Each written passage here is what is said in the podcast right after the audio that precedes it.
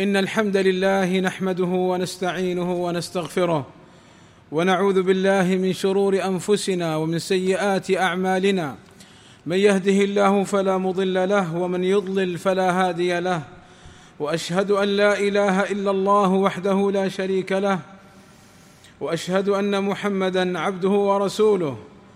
ألا وإن أصدق الكلام كلام الله، وخير الهدى هدى محمد، وشر الأمور محدثاتها، وكل محدثة بدعة، وكل بدعة ضلالة، وكل ضلالة في النار. أما بعد، فاتقوا الله عباد الله وراقبوه، فإنه سبحانه وتعالى يراكم ويعلم سركم وجهركم، فاحرصوا على أن يراكم محسنين غير مقصرين ولا مفرطين. عباد الله، إن شهر رجب هو أحد الأشهر الأربعة الحرم، التي هي محرم ورجب وذو القعدة وذو الحجة. قال تعالى: إن عدة الشهور عند الله 12 شهرا في كتاب الله يوم خلق الله السماوات والأرض، منها 4 حرم، ذلك الدين القيم، فلا تظلموا فيهن أنفسكم، وقاتلوا المشركين كافة كما يقاتلونكم كافة، واعلموا أن الله مع المتقين. والمعنى أن هذه الأشهر الحرم ومنها رجب يتأكد فيها اجتناب المحرمات، وأنه لا يحل فيها القتال مع الكفار، فإنه شهر محرم، والأشهر الحرم لا قتال فيها إلا إذا بدأونا بالقتال أو حصل القتال من قبلها وامتد إليها.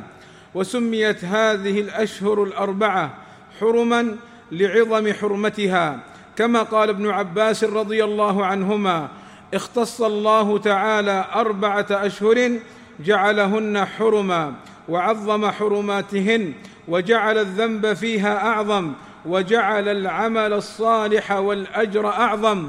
وخص الله تعالى 4 الأشهر الحرم بالذكر، ونهى عن الظلم فيها تشريفًا لها، وإن كان منهيًا عنه في كل زمان.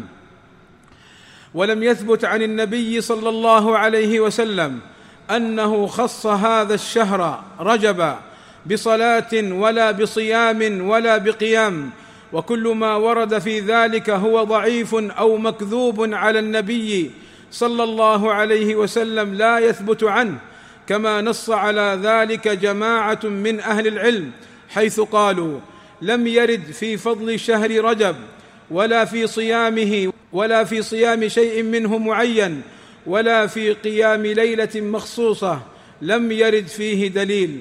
ومن الأحاديث الضعيفة حديث: اللهم بارك لنا في رجب وشعبان وبلغنا رمضان، فهذا لم يثبت عن النبي صلى الله عليه وسلم. ومن الأحاديث المكذوبة ما جاء أن النبي صلى الله عليه وسلم قال: فضل شهر رجب على الشهور كفضل القرآن على سائر الكلام. وأيضا الحديث المكذوب أن النبي صلى الله عليه وسلم قال: لا تغفلوا عن أول جمعة من رجب، فإنها ليلة تسميها الملائكة الرغائب، وهو حديث مكذوب على النبي صلى الله عليه وسلم. ومن البدع التي أحدثت في هذا الشهر صلاة الرغائب، وهي تصلى بعد المغرب في أول جمعة من رجب على صفة مخصوصة، وهي بدعة منكرة، وحديثها مكذوب، وقد أنكرها العلماء. ومن البدع صلاة النصف من رجب، فهي بدعة وحديثها مكذوب. ومن البدع الصيام في رجب. قال ابن قيم الجوزية رحمه الله تعالى: لم يصم النبي صلى الله عليه وسلم 3 الأشهر سردا كما يفعله بعض الناس، يعني رجب وشعبان ورمضان، ولا صام رجبا قط، ولا استحب صيامه صلى الله عليه وسلم. انتهى. وكان الصحابة ينكرون على من يصوم رجب، وكان عمر رضي الله عنه يضربهم على صيام رجب ويقول: إنما هو شهر كانت تعظمه الجاهلية. ومن البدع عمرة رجب، التي يسمونها بالعمرة الرجبية، ويعتقدون أن لها فضلا في هذا الشهر عن غيره من الشهور، فإنه لم يرد أي حديث في فضل العمرة في شهر من الشهور إلا رمضان، بل إن رسول الله صلى الله عليه وسلم لم يعتمر في رجب أبدا. ومن البدع تخصيص زيارة قبر النبي صلى الله عليه وسلم لمن كان بالمدينة، فضلا عن شد الرحال إلى قبر النبي صلى الله عليه وسلم، فإن هذا من البدع المنكرة التي لم يرد عليها دليل، ولم يفعلها أصحاب النبي صلى الله عليه وسلم. والله أسأل لي ولكم التوفيق والسداد وحسن القول والعمل، وأن يهدينا إلى الصراط المستقيم، وأن يغفر لنا الذنوب والزلات، إنه هو الغفور الرحيم. الحمد لله رب العالمين، والصلاة والسلام على المبعوث رحمة للعالمين، وعلى آله وصحبه أجمعين.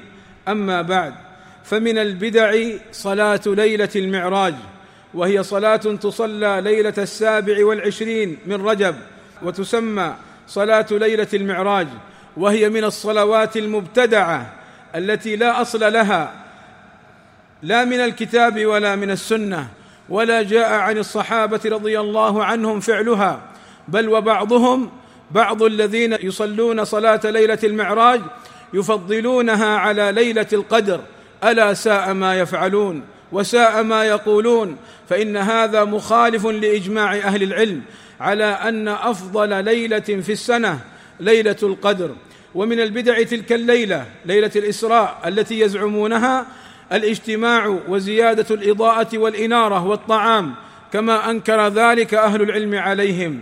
ومن البدع قراءة قصة الإسراء والمعراج والاحتفال بها في تلك الليلة من رجب، ليلة 27، وتخصيص بعض الناس لها بالذكر والعبادة، وهذا من البدع.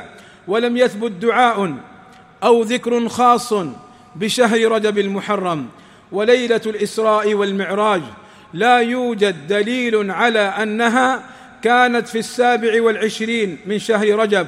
قال شيخ الإسلام ابن تيمية رحمه الله تعالى: لم يقم دليل معلوم على شهرها، يعني متى كان في أي شهر، ولا على عشرها، أي في أي يوم كان، ولا على عينها، أي أي ليلة كانت، بل النقول في ذلك منقطعة مختلفة ليس فيها ما يقطع به.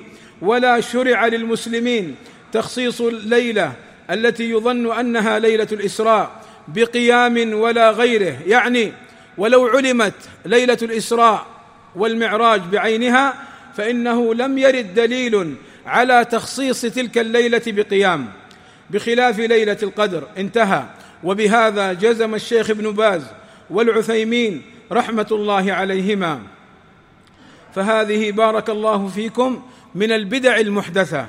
ليلة الإسراء والمعراج ثابتة، ولكن لا يوجد لها فضل معين، لا بتخصيصها بذكر ولا قيام ولا احتفال ولا أي أمر من هذه البدع. اللهم وفقنا لما تحبه وترضاه، وأعنا على شكرك وذكرك وحسن عبادتك. اللهم وفق ولي أمرنا لما تحبه وترضاه، وأعنه ووفقه للخير. اللهم احفظ به العباد والبلاد. وصلى الله وسلم على نبينا محمد وعلى آله وصحبه أجمعين، والحمد لله رب العالمين.